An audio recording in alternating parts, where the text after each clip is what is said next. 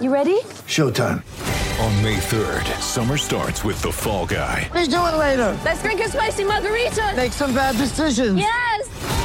Audiences are falling in love with the most entertaining film of the year. Fall Guy. Fall Guy? Fall Guy. That's what the poster said. See Ryan Gosling and Emily Blunt in the movie critics say exists to make you happy. Trying to make it out? Nope. Because I don't either. It's not what I'm into right now. What are you into? Talking. Yeah. The Fall Guy. Only in theaters May 3rd. Rated PG-13. Get ready for the greatest roast of all time. The Roast of Tom Brady.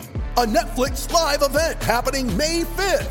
Hosted by Kevin Hart, the seven-time world champion gets his cleats held to the fire by famous friends and frenemies on an unforgettable night where everything is fair game. Tune in on May 5th at 5 p.m. Pacific time for The Roast of Tom Brady, live only on Netflix. When you need mealtime inspiration, it's worth shopping Kroger, where you'll find over 30,000 mouthwatering choices that excite your inner foodie. And no matter what tasty choice you make, you'll enjoy our everyday low prices, plus extra ways to save, like digital coupons worth over $600 each week. You can also save up to $1 off per gallon at the pump with fuel points. More savings and more inspiring flavors make shopping Kroger worth it every time. Kroger, fresh for everyone. Fuel restrictions apply.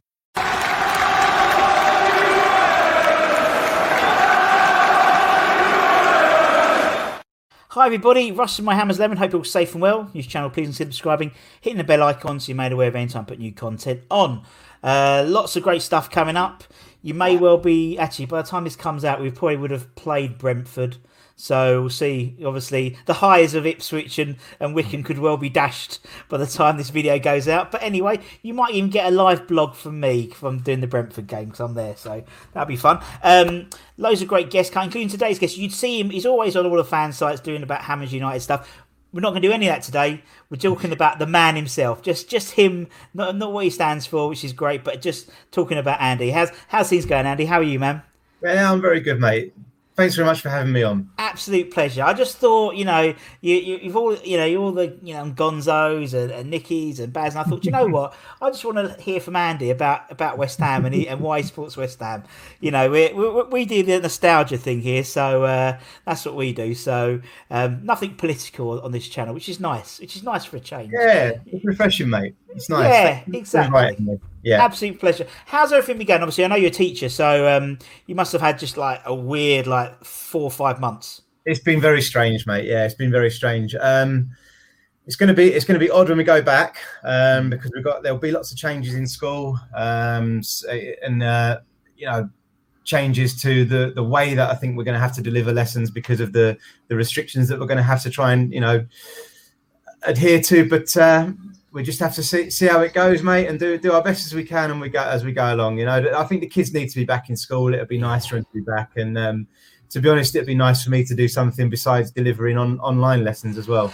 Yeah, I know. I mean, my daughter's only 8, but still, it's a lot to take on board. I think for kids particularly, and then the adults because we don't know what the fuck's going on, and then having to sort of be like the bastions of good news and moral high ground for them. It's like it's not, and it's like I think everyone comes back with this greater appreciation of what teachers do, having they've had to do it, sort of homeschooling and stuff, and it's it's been interesting. And you're right, I think it's going to be a bit weird. Obviously, it's changing all the time. Obviously the other day, obviously you're a secondary school teacher, and so all the kids are going to have to wear face masks in between lessons and stuff potentially, and it's like, well, everything seems to be thrown up all the time, but it is what it is. We have to get on with it. A bit like the football, really. We had to get on with it. We had to get it done. Thankfully, we're still in the Premier League, which is a good thing. And similarly, obviously you've got the Brighton game coming up soon, haven't you, with Chelsea, where they're doing 2,500 fans in. Mm-hmm. So it's the same thing. You got to try it and see what happens. But I think the sooner we get people back, back in the grounds. I mean, I interviewed Dan the other day, Dan Lawless, and bless him, he was, despite what they all say, he was missing London Stadium. He actually did a video outside London Stadium saying, "I sort of miss this place." Yeah, you do a little bit. So it's it is what it is. But thankfully the boys done the job. I wasn't really fear. I didn't think we'd go down anyway. To be honest, I think there was worse teams this year. Who knows? I'm happy for just mid-table obscurity this season. You know what I mean? Just something, like, you know, February time will be safe or whatever. That's fine for me. That's fine. That'd be lovely. You know, a Kirbishley or Allardyce-esque season will just do me dandy, which would be nice. But no, it was encouraging the other day. Obviously, the two simultaneous friendlies, which I still don't understand why we did it. But hey, and it was nice. You know, nice to see some of the youth, the young kids. I mean, I've seen quite a few of them from the other 23s anyway. But it was nice to see them involved, and it was all right. Hannah got a hat trick. It'd be really great, wouldn't it, to have some more, to have a few more young kids coming through and getting involved in the first team. It's fantastic what Declan Rice has done, and if anyone can get anywhere close to the kind of impact that he's had on the team, that would be absolutely brilliant. Yeah, absolutely, totally. And you know, the fact is, Chelsea have spent another 50-odd million yesterday on what's his face on Chilwell. They can't have any money left, surely. Hopefully for this season. Mate. Hopefully not. I think with signing Thiago Silva, I think that's them done this season because obviously Lampard sees him as a centre back, Declan. So next season, I'm worried about next summer because. So you reckon we can breathe easy for the rest of this transfer window, do you? Well, if I say it, then it happens. It's like I would love. The only team that worries me until the other day when Messi put that bomb of a transfer request through was Man City, because I thought, Fernandinho's coming to, they still haven't replaced him, and Declan, despite the fact with Frank's insistence, he's going to be John Terry Mark II. I've said it loads of times. He'd be absolutely wasted for England and the team he plays for by playing centre back. I really, really believe that. He's really developed in that centre midfield position, hasn't he? It's come on so much since I remember watching him play at Liverpool. First time I saw him in that centre midfield role. And I thought he'd never play there again, but he's developed. We scoffed at it, really, wouldn't it? Yeah. When he was playing centre, we thought, "What? He's a centre back," because he, that's how I remember seeing him in the under 23s, and he, head and tails above everyone in terms of leadership and stuff. But you can see how Man City have struggled to fill the void of a Fernandinho. Yeah. You can go and buy, centre backs now. I mean, not even funny, Thiago Silva on a free transfer for a year, that'll do Chelsea.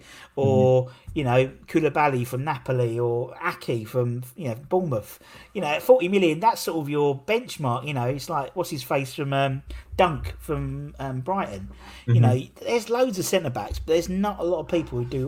No, that defensive midfield position is an interesting one, and sadly, I think Rice would fit in really well at City. I mean, in the future, hopefully, we'll see him and Foden playing for England together one day. I think that would be awesome, wouldn't it? I mean, you got to think. You got to look at all the guys that are around now. You've got Sancho.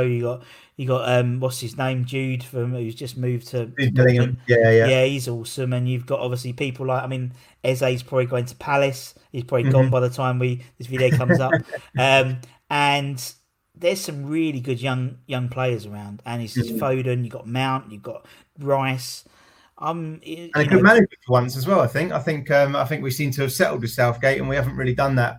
As an England side, we haven't really settled on a manager in that way, I don't think, for quite some time. So it's nice that most people seem to have confidence in him, and most people seem to want to back him for a little bit.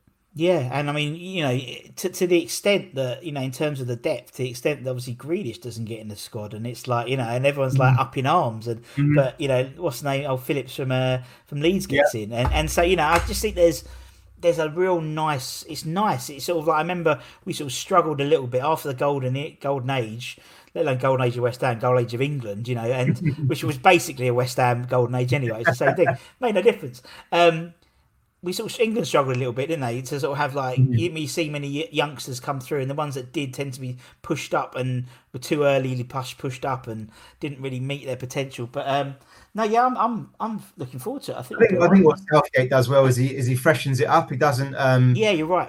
I think in England teams in the past, we'd relied on certain names and certain people, and possibly relied on them for too long. But what Southgate does, I think, he keeps everyone on their toes, and he's not afraid to leave someone out just because they're a certain name. He'll bring in another youngster. He keeps everyone on their toes. I think he's he seems to have changed the whole kind of philosophy and the whole way everything works with England. So good luck to him. Good, yeah, no, good luck to him. Although it's absolutely fucking bizarre that all these England games are happening. England are playing before fucking the Premier League starts. You know, it's like it's weird, isn't it? Yeah, I know. The sooner we get back to all the better, mate. Yeah. But I mean, you know, we've done well. We got to the final of the Betway. See, no one talks about the Betway Cup. everyone moans we haven't got to the final every year without fail, and no one's picked up on that. Maybe I'm the first one who's picked up, but you know, we could be winning the first silverware of the season next Saturday. So you know, Bournemouth. I'm not going to comment on the Betway Cup, mate. We're here to talk nostalgia, not the Betway Cup. We are. We're here to talk nostalgia. Right, Andy, the first question I always ask everyone, he says, only 10 minutes into the video, it's not too bad for this once, is why is West Ham your club? We can see you've got the Reebok top on, big fan of that top, but why West Ham? What's your origin story if you was like a Marvel superhero type thing, you know what I mean? It's pretty simple for me, mate. It's West Ham by birth. And that's really it. It's just the location of where I was born. So I wasn't born into a West Ham family as such. My dad and all of his family are Coventry fans, and my mum and her family are from Essex. So I guess that's the kind of West Ham connection. I myself was born in Dagenham, and when I was old enough to have the conversation with my dad, I just said to him, "Who should I support?" At that particular time, we were living in Uxbridge, and he just said to me, "You've got to support your local team." At which point I said, "Well, who are they?" And so he's given me the choices. He said, "Well, you were born in Dagenham, so you could support Dagenham, or you could also support West Ham. They would be classed as your local team, being born in Dagenham." He said, "You know, if you want to go with someone where you live now in Uxbridge, you could maybe support, you know, Chelsea or QPR or someone like that." But to his credit, he didn't encourage me to support Coventry, which is an interesting dilemma that I find myself in now. If I was to have kids, because I don't live near West Ham anymore. I live near Watford now. So you know, if I was to have kids, I don't know whether I'd be saying to them, you know, like my dad did, right? You've got to support the team that is closest to where you're born, which for them would probably be Watford. Or whether I say to them, you know, following and support your dad supports, which would obviously be West Ham. But if my dad, like, nah, there's I mean, your dad was probably the exception to the rule. You know, it was like, nah, it's different with West Ham, I think, innit? But you're right. I know it's. I mean, my daughter did have a chance, you know. I was, I mean, both sides of my, because people often ask, both sides of my family are West Ham fans. My dad was a Woolwich West Ham fan, really. So, you know, there was a pocket, and that's what he was eating with being a guy the other day who came from Woolwich and was a West Ham fan. There's a pocket of West Ham fans who obviously weren't Charlton or weren't Millwall, they were West Ham, because they were just close enough to the tunnel, basically. And my mum was a West Ham, I believe, actually, the family story is that my great granddad was a coach for the Ironworks team, so it was always like I was always in West Ham. You've got a choice, yeah. No, and then my daughter, no chance. Sorry, three days old. The only thing that makes me think that I should probably encourage any prospective son or daughter of mine to support West Ham is that the days of supporting your local team are probably gone. I mean, if you look at where people live nowadays is so you know, the kind of sort of the group of friends that I go to football with are a group of people who are all from, you know, the East End of London, but now live in, you know, Bristol and all kinds of places across the country, because we're such a mobile society these days, aren't we? So I suppose the days of everybody in that locality walking down to see their local team at 3:00 on a Saturday are probably gone. So it probably should be more of a family tradition, in which case I guess I'm gonna have to. It is. I mean, Flo, bless her, she didn't have a chance. 3 days old, and she was, and I had a picture of her in the playoff trophy. So you know, she because I knew that they were playing down, and her due date was the playoff final. Blackpool, right? So obviously I went because I had a really good ticket, and it was free as well because I was doing like stuff with the Bubbles and Hammerhead, and then I found out that they were that the trophy is going to be at Romford West Ham shop. So I know the security guards and stuff through my time at West Ham. So I said to Ada, can I just pop with him? Yeah, sure. So yeah, damn, that's it, off. So she has another chance, bless her. Thankfully to the the club's 20% promotion on the weekend, she's got her new West Ham shirt. Fantastic. No, you're one of the ones that held on until that promotion came out, were you? Well, I wasn't. It was just purely, I was like, okay. And then I saw it, I thought, God, fucking hell, I'll have some of that. So I was going to obviously get one. I always get one. And then my wife was like, I said, it's 20% off. And she was like, well, okay. And I said, well, I get bugger all for like staff discount or anything like that. And she went, oh, okay, well, I might as well get your birthday present. So she's got the this one's for my birthday, which is not for another month, but hey.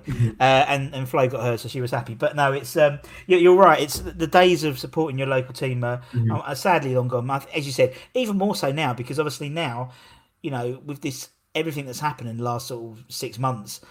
I mean, even like my office, my guys, they were, my company were not in the country. Yeah, exactly. You could be. And then we're looking to recruit people. And it's like, well, do they have to be based in London? Not really, to be honest now, because we've proven the fact that we've maintained the business and actually done well in the last couple of months. But since, since we're at home and we haven't been back in the office. So it is what it is. But and obviously doing this channel, I've interviewed people all over the world. I think I was a little bit naive to how massive, how global our fan base is. Yeah. I always see West Ham as that traditional, East End club. And actually, I know we all think that, but when I'm interviewing the American Hammers Network guys, fanatical fans, or the Scandinavian guys, or the Indian Hammers. I mean, that was incredible, my interview with the Indian Hammers.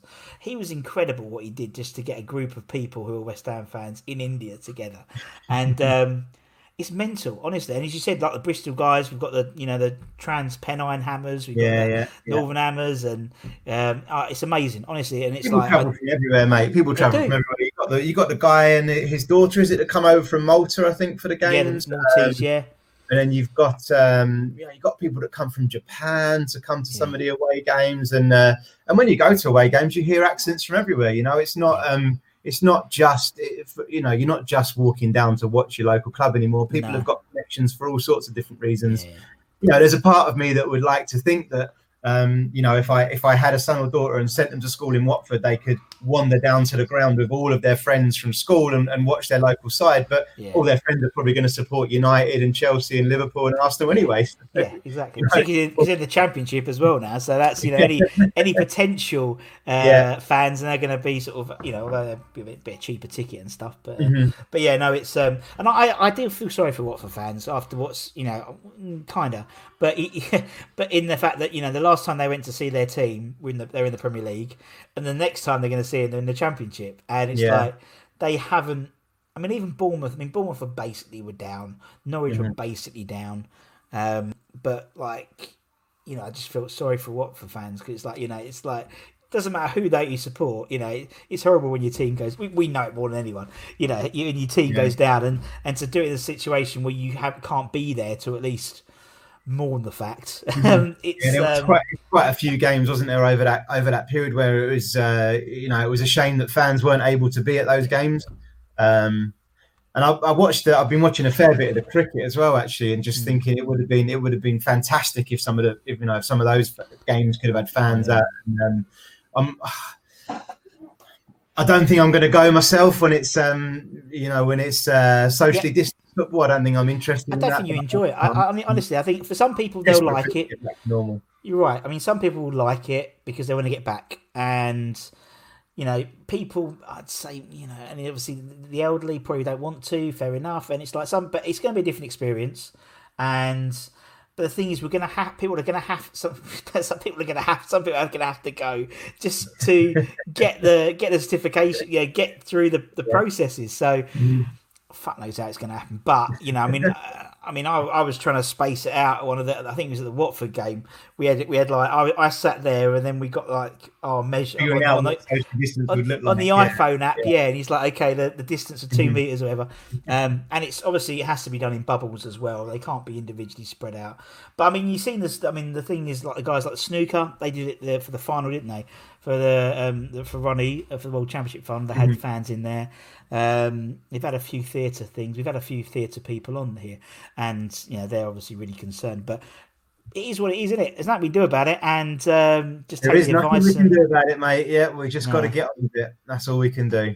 Exactly, but it doesn't matter. Use the vaccine from Russia if you want. Yeah, exactly. Yeah, I mean they've had it for ages, haven't they? Yeah, I mean of course they have. I haven't seen any test results. The test results still haven't come through yet. But you know, it's just like the space race, wasn't it? Again, that's what they wanted to do. But it's we'll see what happens. But doesn't matter, Andy. I'll be there. So you know, even if there's no, you'll have one fan there, that's for sure, and Mark Noble. So there'll be two of us at least. Yeah. So that's okay. But no, it was weird, yeah, because the Villa game was really weird because I haven't heard any crowd reaction, but any sort of reaction for any of the game apart from the Chelsea that third goal where everyone was on their feet. Right. But that Villa game when Villa scored. Like, I didn't realise there was so many Villa delegates there. Yeah. They literally all piled forward. And I was like, where the fuck did they all come from? And obviously then we scored straight away. And then the sort of the fan in me went, sit down. Yeah. And it's like, there's only 20 of them. You know, bless them. They're fighting for their sort of status in the Premier League. And I'm getting all narky with them. But, it's still have that in me. It's sort of, you know, it's weird. You can't, you know, because I can't hear the fans. Yeah. And And that's why I wonder how it's going to work if you're, you know, talking about signing a contract before you go in and saying that you're not going to sing and you're not going to, you know, you're going to respect social distancing and that. And it goes out the window when your emotions take over. It does.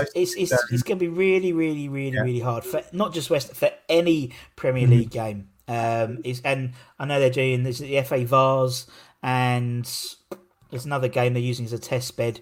At Wembley for as 2 or 3 games. I think it might be the Community Shield, the Women's Community Shield they're doing as well. And it's going to be tricky because just emotions take over, don't they? It's football. Mm-hmm. Football's an emotive sport. It's not like cricket. Well, cricket to some extent, but it's not like snooker, for example. You know, people will sit in their chanting, you know, nice break, Ronnie, but they won't go, yeah, fuck it. You know, they won't do that. And, I mean, obviously... You know, I have to sign a little waiver every time I go through the door to say, I haven't got COVID. I haven't travelled anywhere in 14 days. Da, da, da.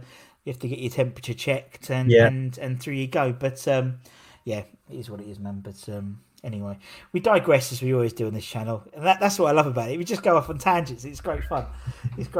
But we'll be what we'll be. And as you said, you know, the silver lining is we're still in the Premier League. And, you know, I think... If we weren't in the Premier League, everything would be a lot worse in terms of going back to the, you know, because it's, it is what it is. But anyway, we're not doing politics here. We're moving on. Right, let's talk about the 11, the Hammers 11. So you know, the basic idea is, by the way, you know, when you're watching football, are you crowd noise on or off person? I've ended up with crowd noise on. Really? I was crowd noise on at first. Then I went to crowd noise off for a little bit. I've ended up with crowd noise on now. Yeah. No, I agree. I still don't.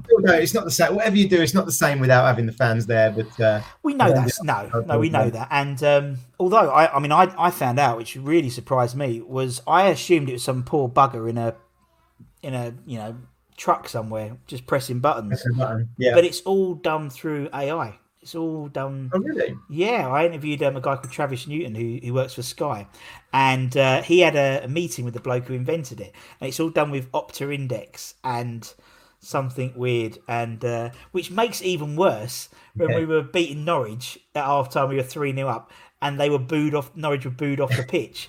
You think, fucking, the computers have turned on you now. What's going on? There's not even any need for a guy to press a button. You can have it all done through AI now. Mental. Although I would love to be that person and be like, you know, one day away from retirement, and then you know you're playing Chelsea and you just play like Fat Frank, blue flag, Fat Frank, blue flag, just for like 90 minutes. It'd be brilliant.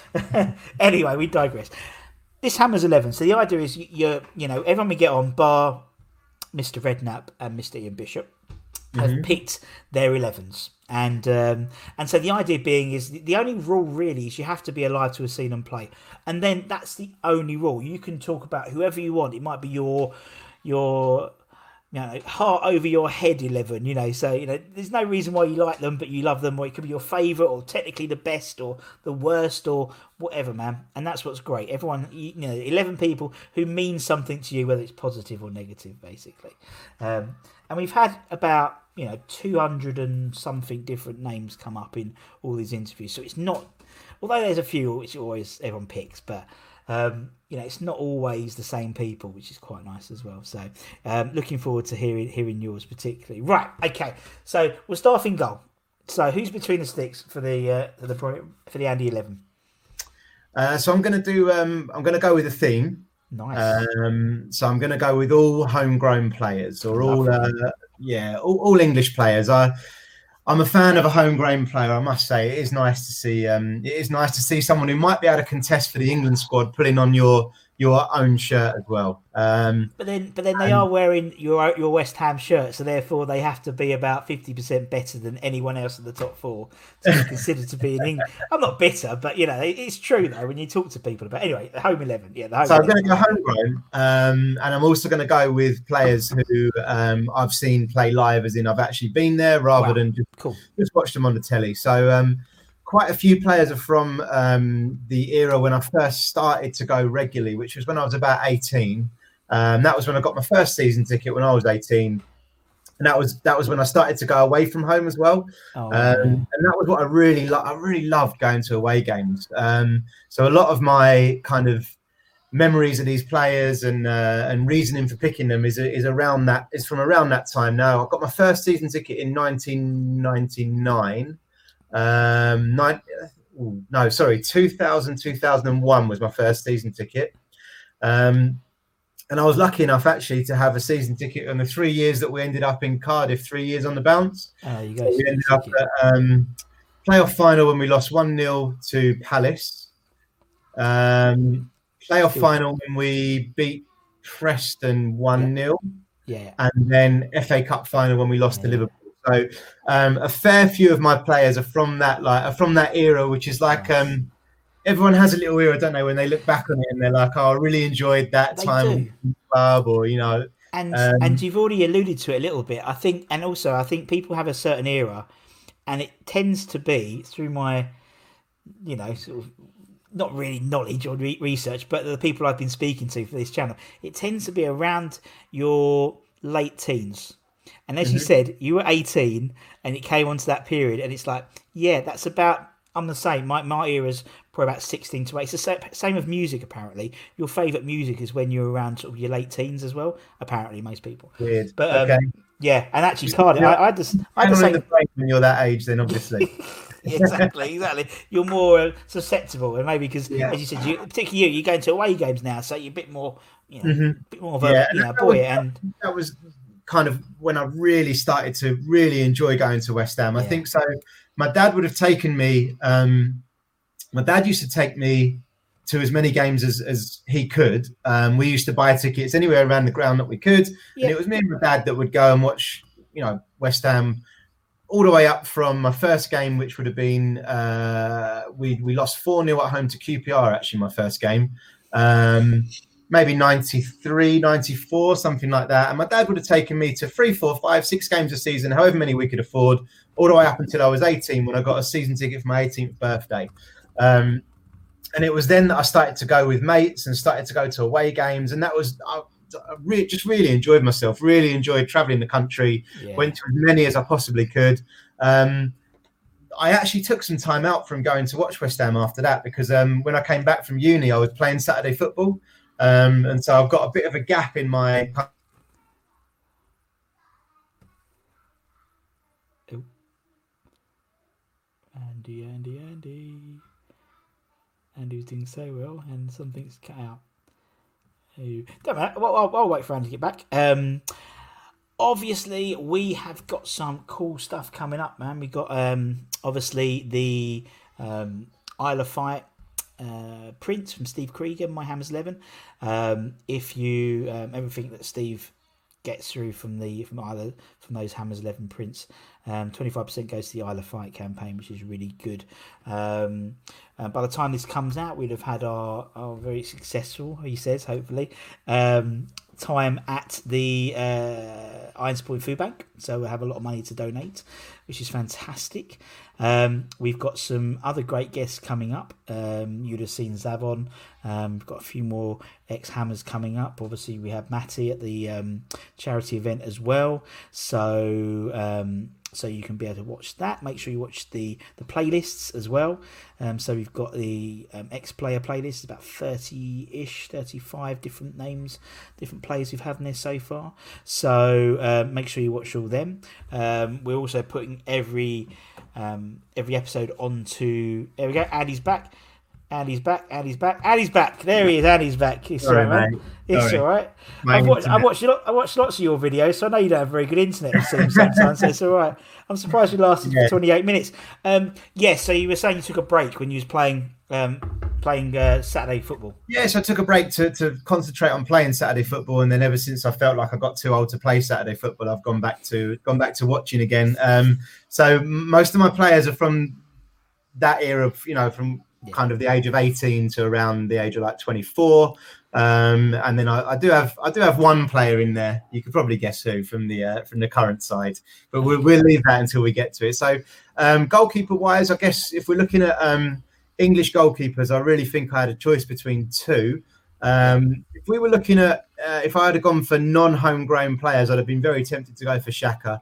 I got good memories of Xhaka. I don't know why. Perhaps just shouting Xhaka. Ooh, I don't, nothing more than that. He was a good, nice bloke. So I guess looking for a an English goalkeeper, you've got to really choose between David James and Robert Green. And I've gone for David James just because I felt,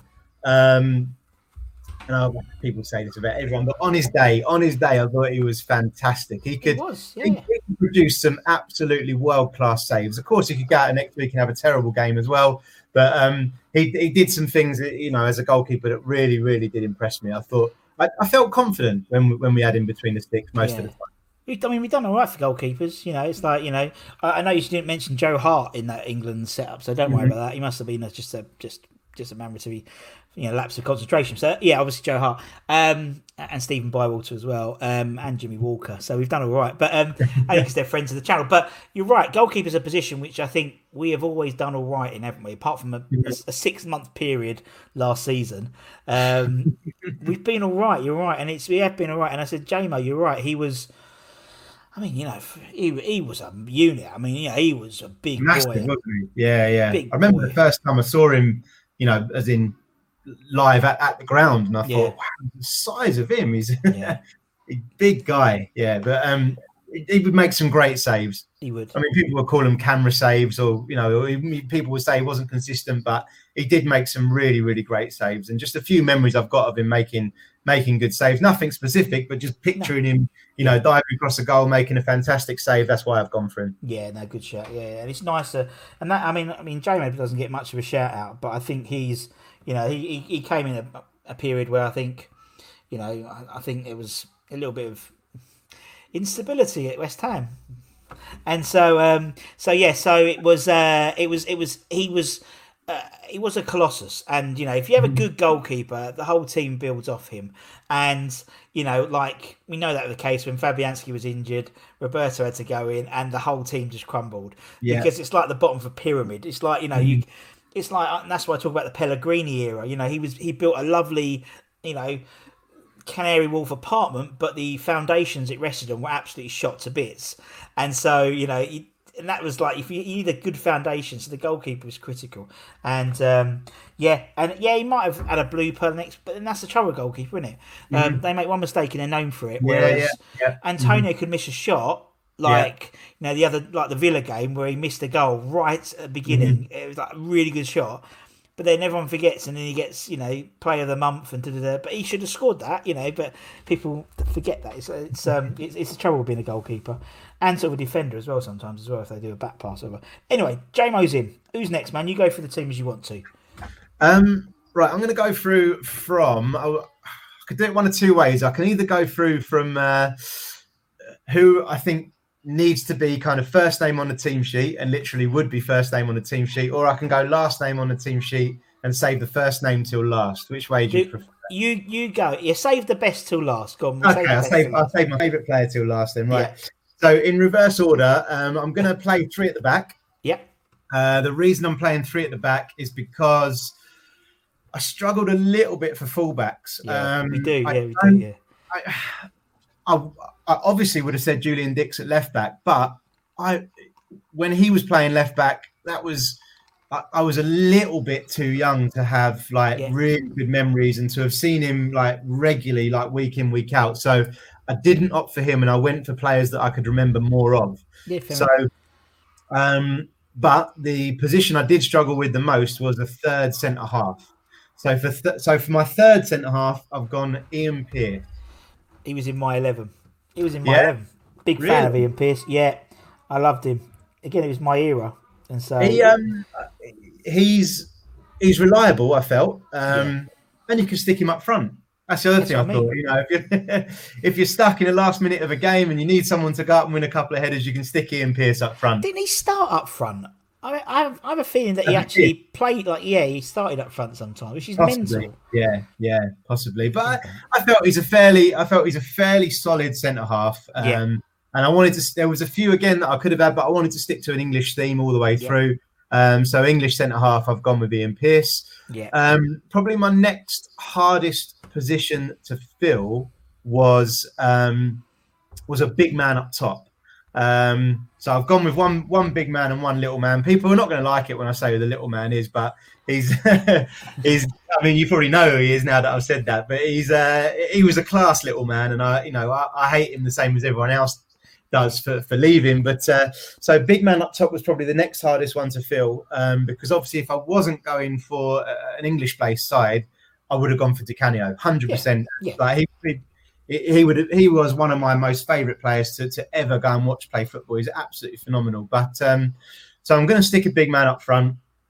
It's not Brian Dean, even though I thought he struck up not a bad partnership with this little man. It's not Teddy Sheringham, although I thought he did strike up a decent partnership with this little man. It's not Mike Newell.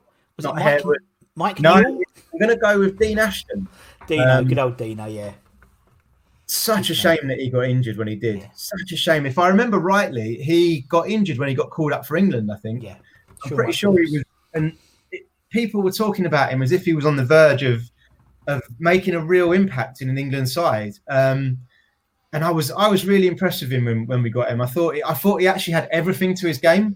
And I don't know how old he was when he got injured. I think he was mid-20s. But I think...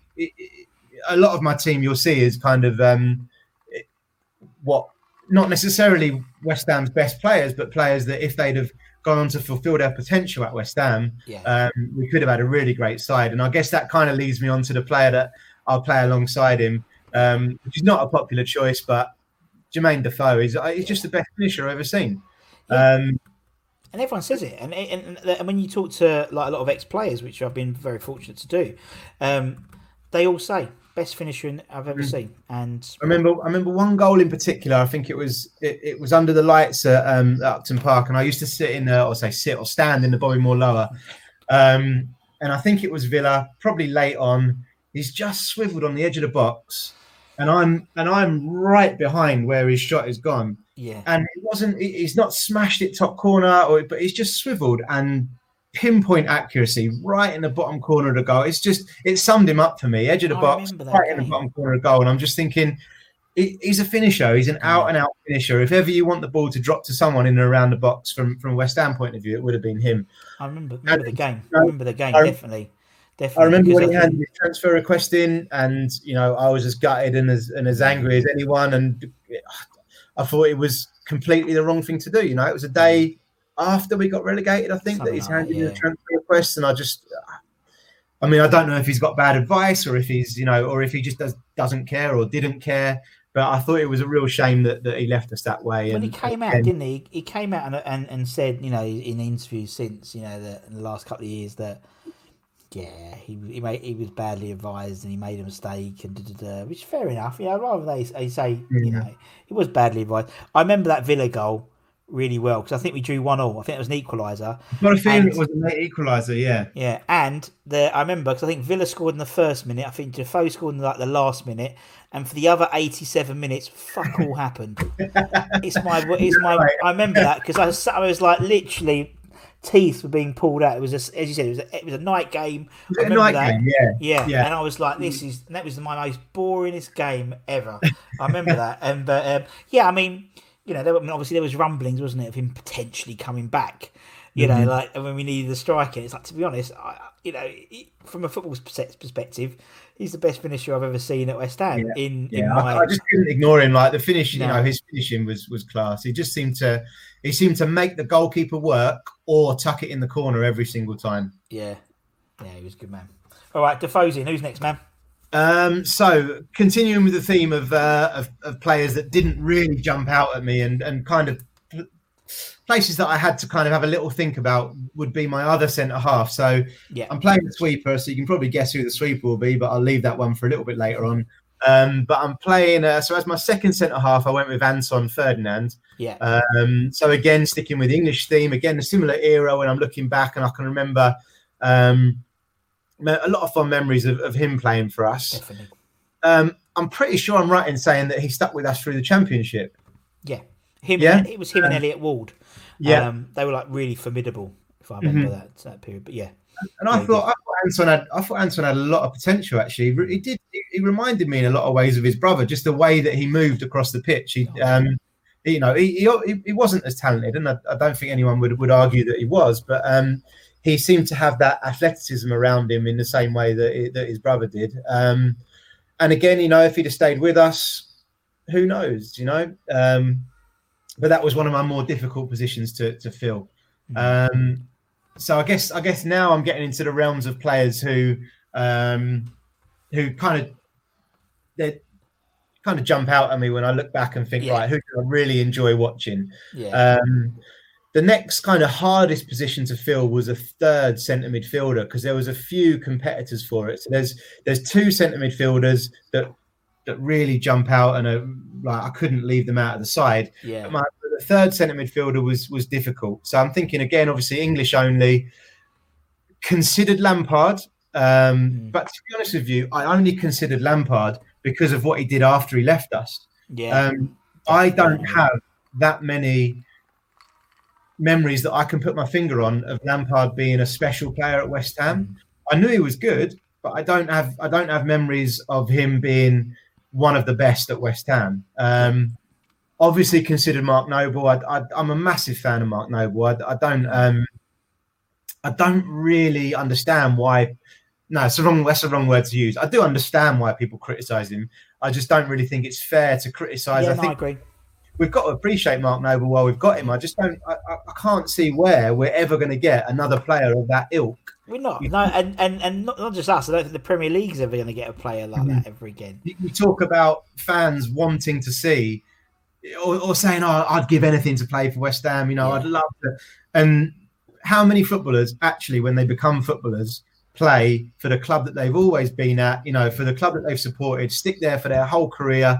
How many actually do that? Not many. So I think, for that reason alone, I'm a massive fan of Mark Noble. It's great to see a fan on the pitch. It's absolutely brilliant. Yeah, but the player I've gone for as my third centre midfielder is someone who I thought had a real touch of class about him. And again, from the same era, is Michael Carrick. Yeah. His passing ability was absolutely fantastic. Like his, it's like effortless, smooth. I remember him always doing this thing as well, where he would never go up and challenge for a header in centre midfield. He would go as if he was going to challenge, then he would step back and just win, just bring down the pick on. Take the ball down and pass it out. I thought he made the game flow really well. I thought he moved the ball really, really well. And again, it's just one where, you look at these players that I'm reeling off, and a lot of them are from a similar era. And if they'd stuck with West Ham, if we hadn't have got relegated, you never know what kind of. No, yeah. I mean, he did. I mean, it's fair play to Carrick. He gave us 1 year in the Championship. Yeah. It was, and in essence, we were a goal away from not. I mean, that Crystal Palace game still gives me nightmares, just because I can close my eyes and see a sea of yellow shirts bobbing up and down to Glad all over, and it just, if I occasionally do a. Like DJ, like a friend's wedding or a birthday party, and someone asks that song, I never play it. It's really weird. It just takes me back. But Carrick, he gave us a season, and to be honest, that if we went up, he would have stayed with us. And he's one of those players. And also, the fact is, he's one of those players where you with the adage, you don't know what you've got till it's gone. So and he's like, oh shit, we really. And then he goes to Tottenham, and then Tottenham fans have never really had to replace him. Man United fans have never been able to, and it's not just us, And it's it was class though, absolutely class. Yeah. And he survived in that United team for a long time, and I think that says a lot about someone. If Man United are willing to stick with him as long as they stuck with Carrick, he must have had something about him, So he's a really good player. I'll go on to my two wing backs now, who one of them did play wing back, but neither of them really would have had that as their best position. But like I said to you earlier, kind of thought, right, I'm going to shoehorn them in at wing back to avoid me having to pick two fullbacks, basically. So both of these players. I've got crystal clear memories of them being able to do the same thing, which was drop a shoulder and go past someone. And I found that was exciting to watch. There aren't that many players out there that are quick enough off the mark and technically gifted enough to be able to just drop a shoulder, use the outside of their boot, push the ball, go around someone and get a cross in. So I've gone Etherington on the left and Trevor Sinclair on the right. Oh, yeah. Yeah, yeah. Although we'd have already done the charity event tonight. I've got Etherington on tonight. So, oh really? Yeah, yeah, yeah. Do one of these again. Where I was sitting in the Bournemouth lower, I will never forget that goal against Ipswich.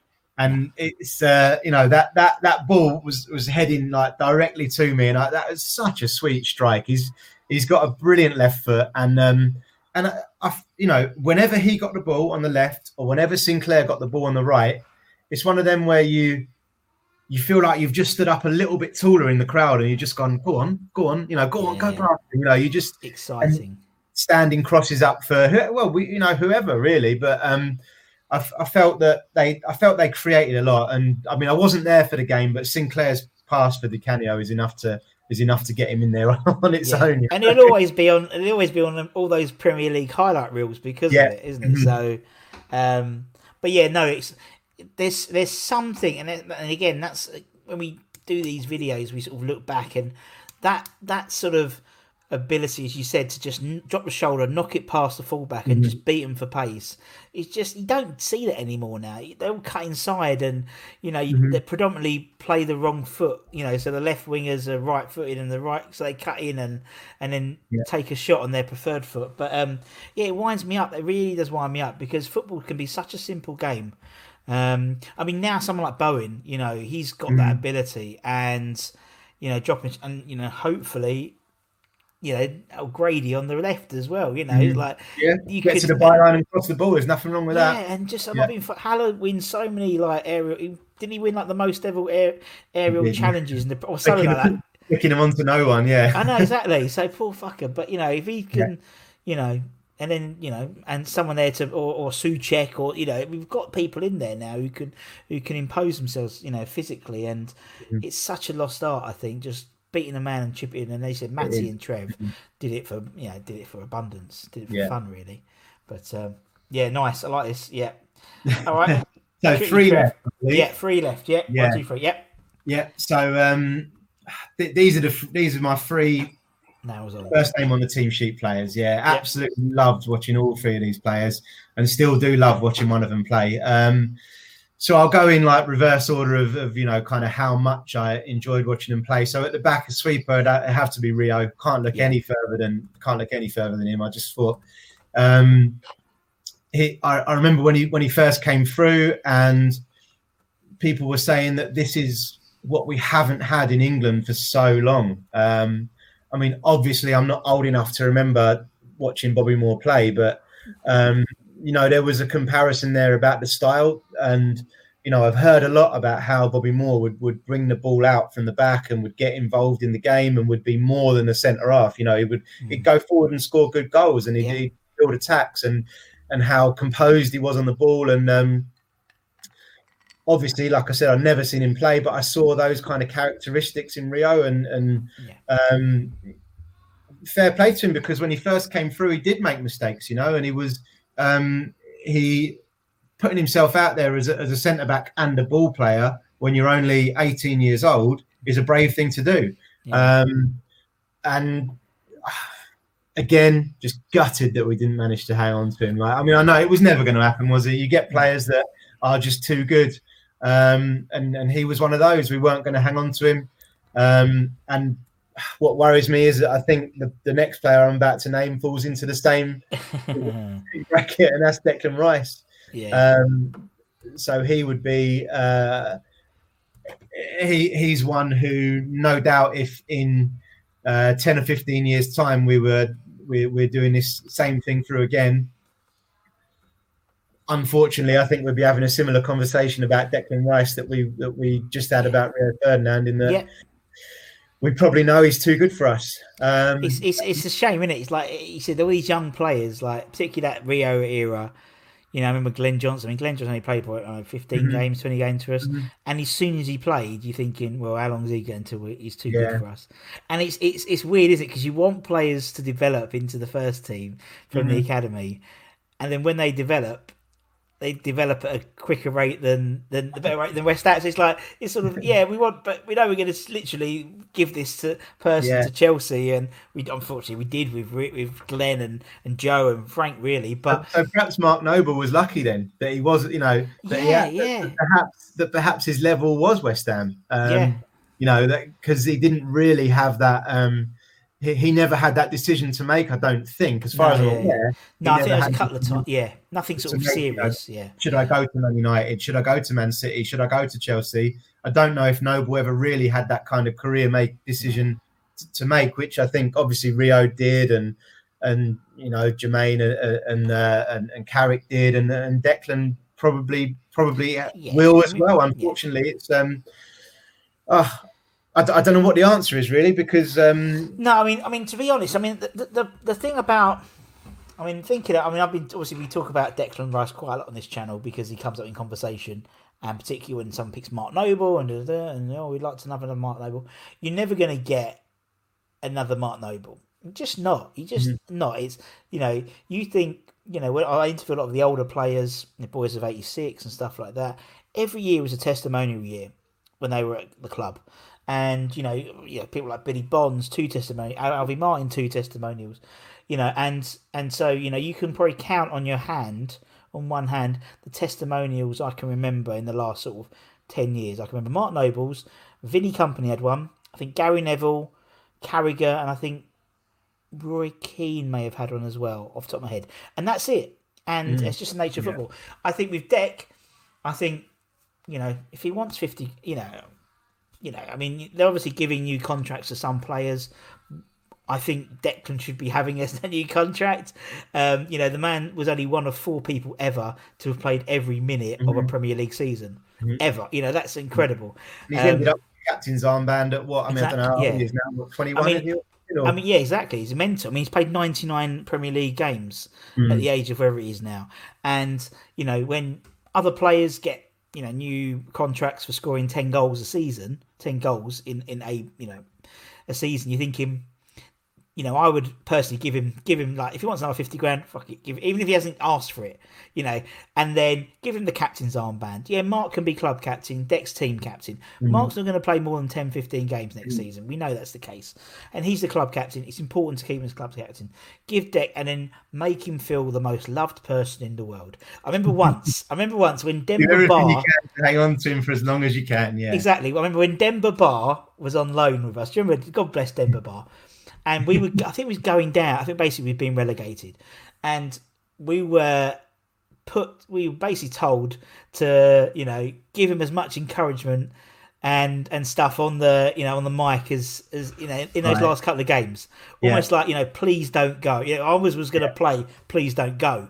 You know, don't go. I was going to play that, you know, but we didn't get to that level. But that's what we need to do with Dec. You know, I'd love Dec to be different. I'd love Dec to go, actually, I'm already in the England team, and Chelsea didn't want me when I was 14, and now but West Ham did, you know. And there's you'd love to see it. You would love to see it. You know it's not going to happen, but I've just got these claret tinted glasses on, and he could be something different. He would be he would stand out from the crowd if he was playing at West Ham, maybe getting 200, 300 appearances.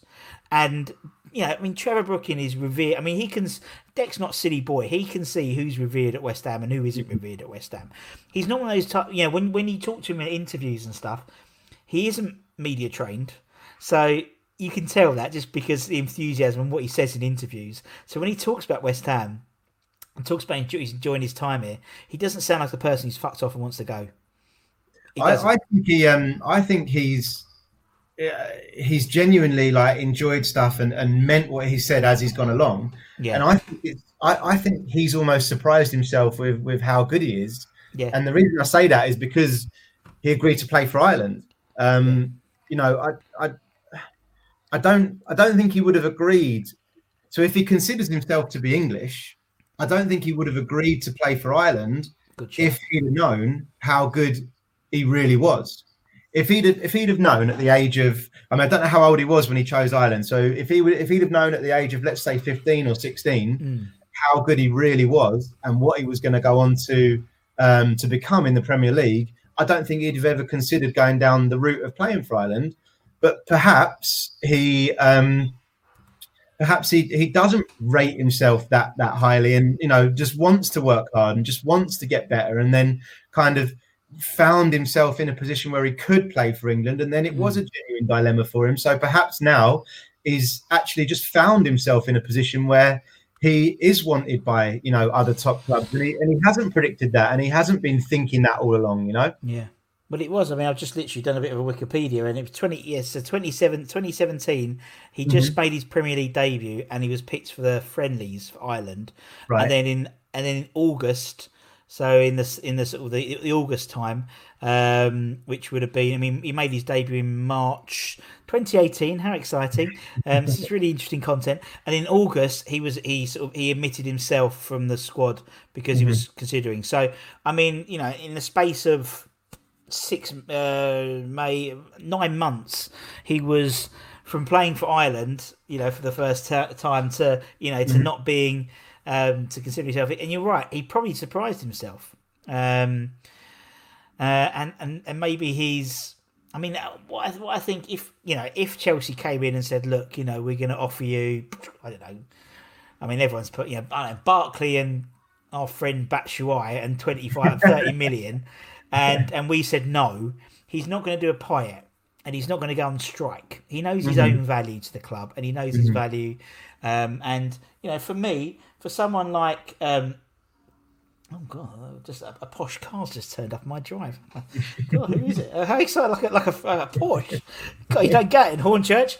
But I know it might be Deck. He might have signed up. We'll see who it is. But no, but I know what you mean. I just think he's one of those people who would hold out, and you know, he's in no rush. He's in no rush, is he, man? He's in no rush at all. So he is what it is. But he's what he is. No, I just really random bloke. Carry on, yeah. He's just run a doorbell. Can I go and get a doorbell? I'm really, really sorry. I'll be 2 seconds. Yeah. Very exciting content, Andy. You know, feel free to talk to people as long as it's not about anything else. I'll get it. Shut up.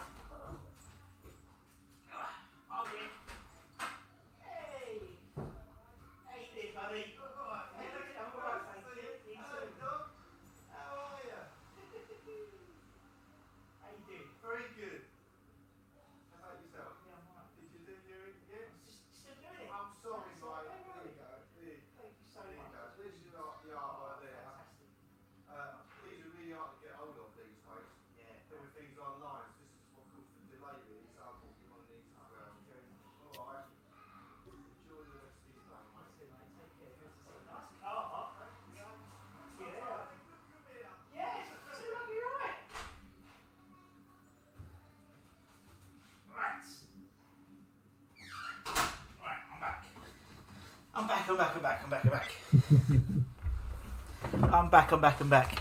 Oh, you wouldn't believe who it was. It wasn't Declan Rice. No, it wasn't. It was. Oh, you still there, Andy? Yeah, hello. Yeah, go on. Oh, cool. It was. Yeah. It was Canning Town Len. Oh, was it? Check me out. Carrington Len. Friends in high places, eh? I get them all here. I get Carrington Len, Nigel Khan. He brings me salt beef bagels and pie and mash with his son's delivery. I tell you, it's just, you know, the life of a YouTuber. Anyway, Declan Rice. Huh? I'm on a call. Don't know. Okay, so Dec, we'll see what happens with Dec. I mean, you know.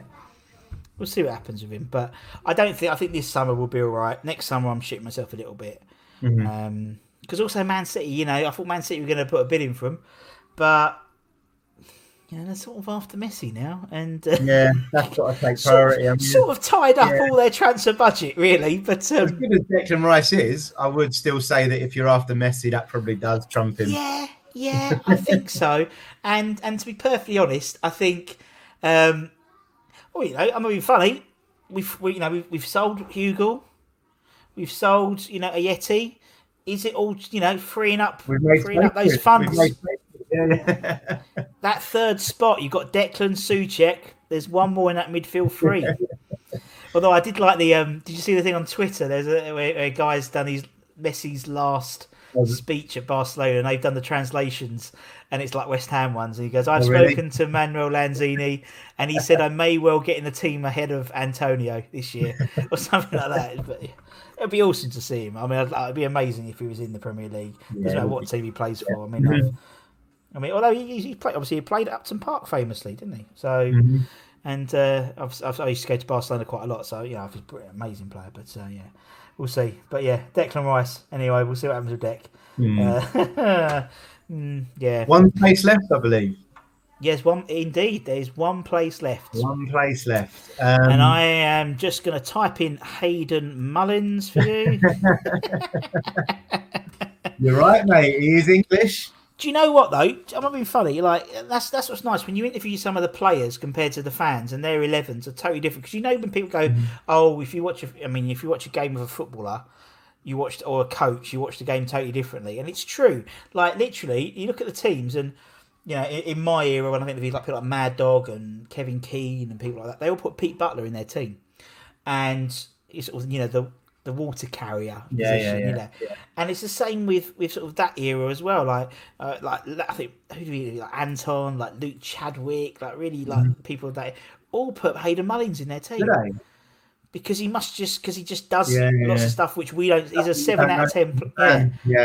Exactly. I like Mullins. I was a real big fan of Rio Coco as well, actually.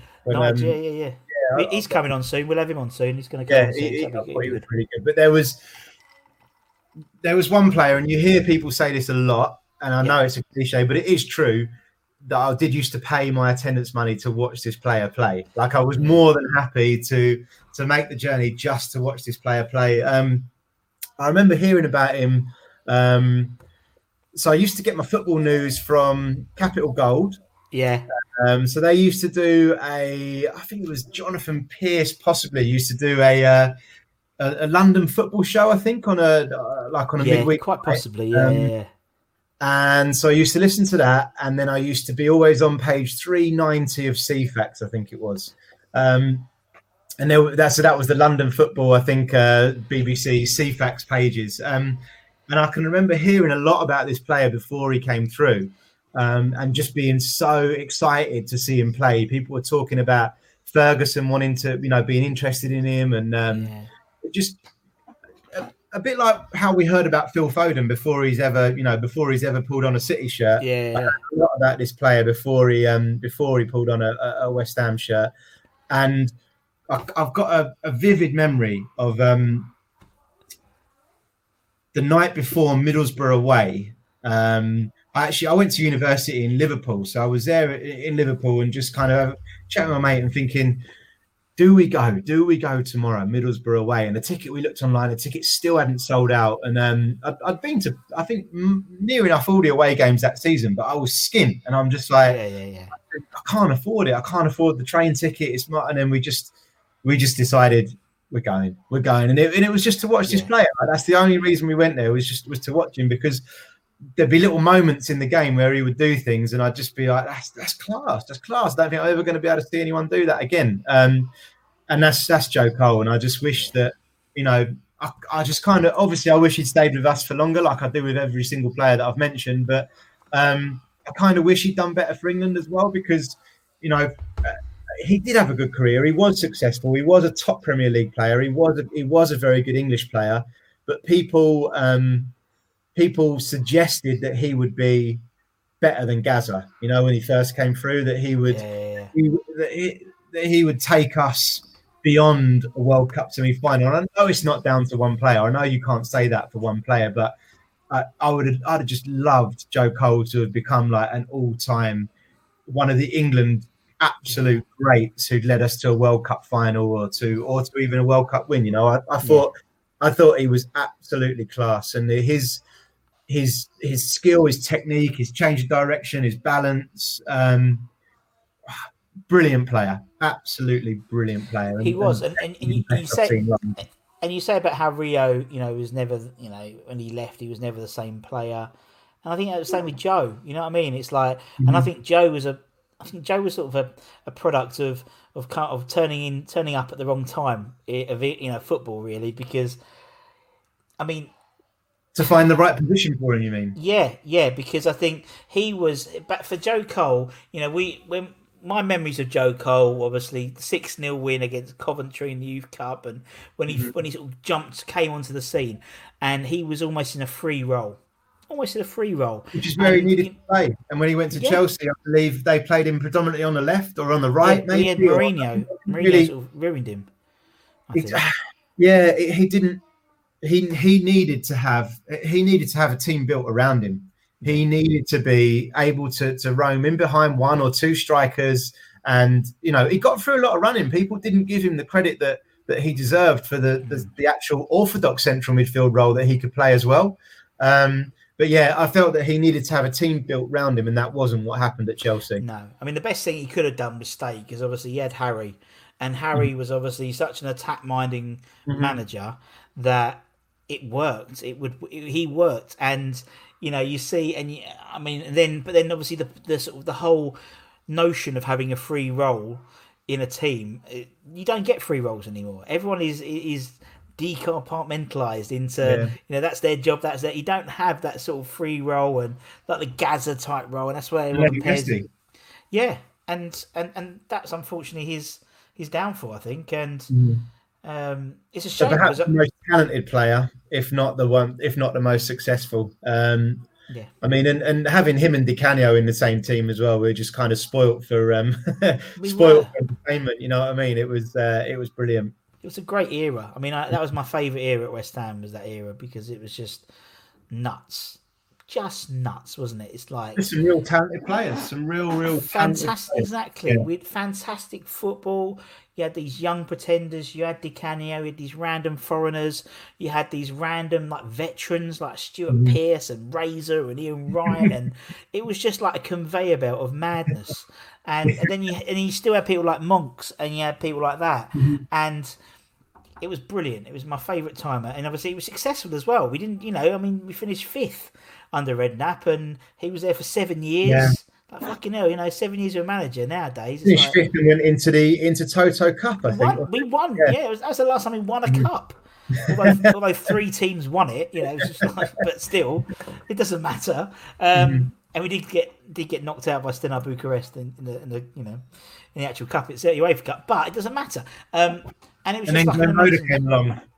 Yeah, exactly. Yeah. Then Roda came along. The Von Avon of football, I believe he described himself as. Yes. The 100-1 outsider who, I think Von Avon went on to win the Grand National, but I don't think Roda could look back and describe himself now as the Von Avon of football. No. And then I think that pinpointed sort of that sort of decline, because I think, you know, we were on the rise, and.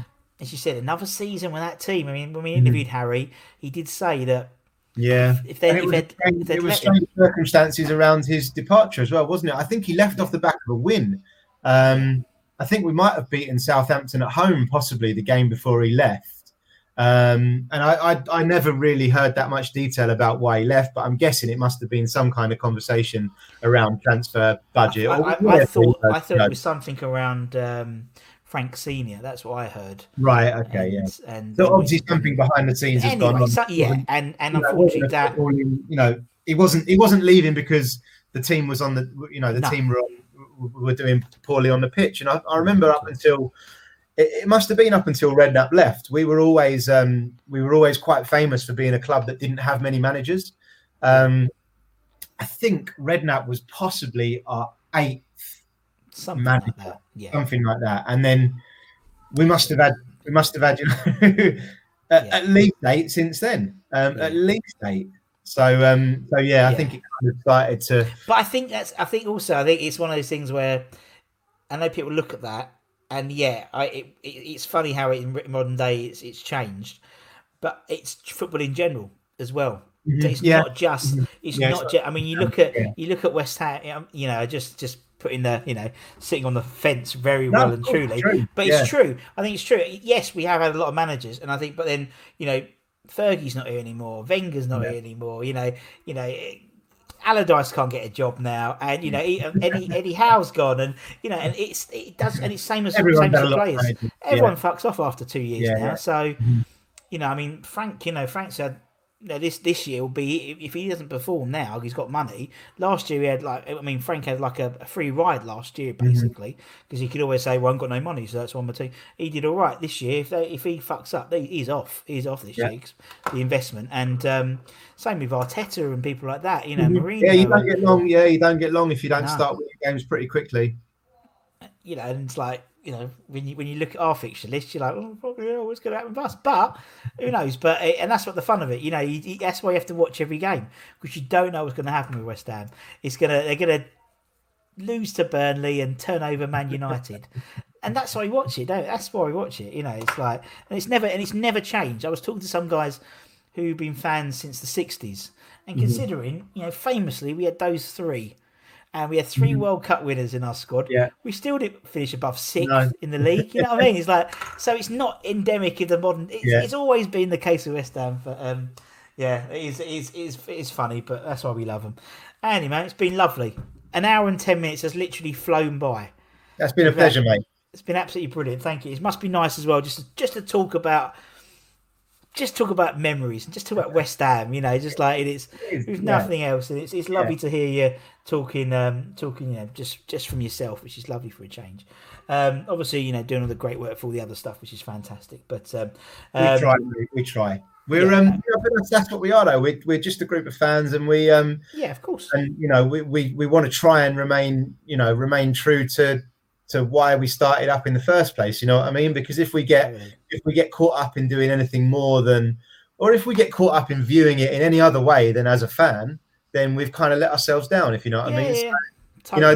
That's all we want to be, mate, and it's enjoyable to come on and to have these conversations as a fan, and that's it's what I enjoy, Yeah, exactly. And it's just, as I said, and it's nice to hear from you, Rob. It's great what you do, cool. But I just thought it'd be nice just for people to not see you as the face of Hammers United, because I just think, it's great, but actually as not a person, I'm what I mean. I just want to hear about you from a person. Yeah. It doesn't matter if you're in Hammers United or you're top guy, you scored, you're Tony Cottee or whatever. Yeah. They're all West Ham fans, and that's what this channel's all about, and that's why people love it.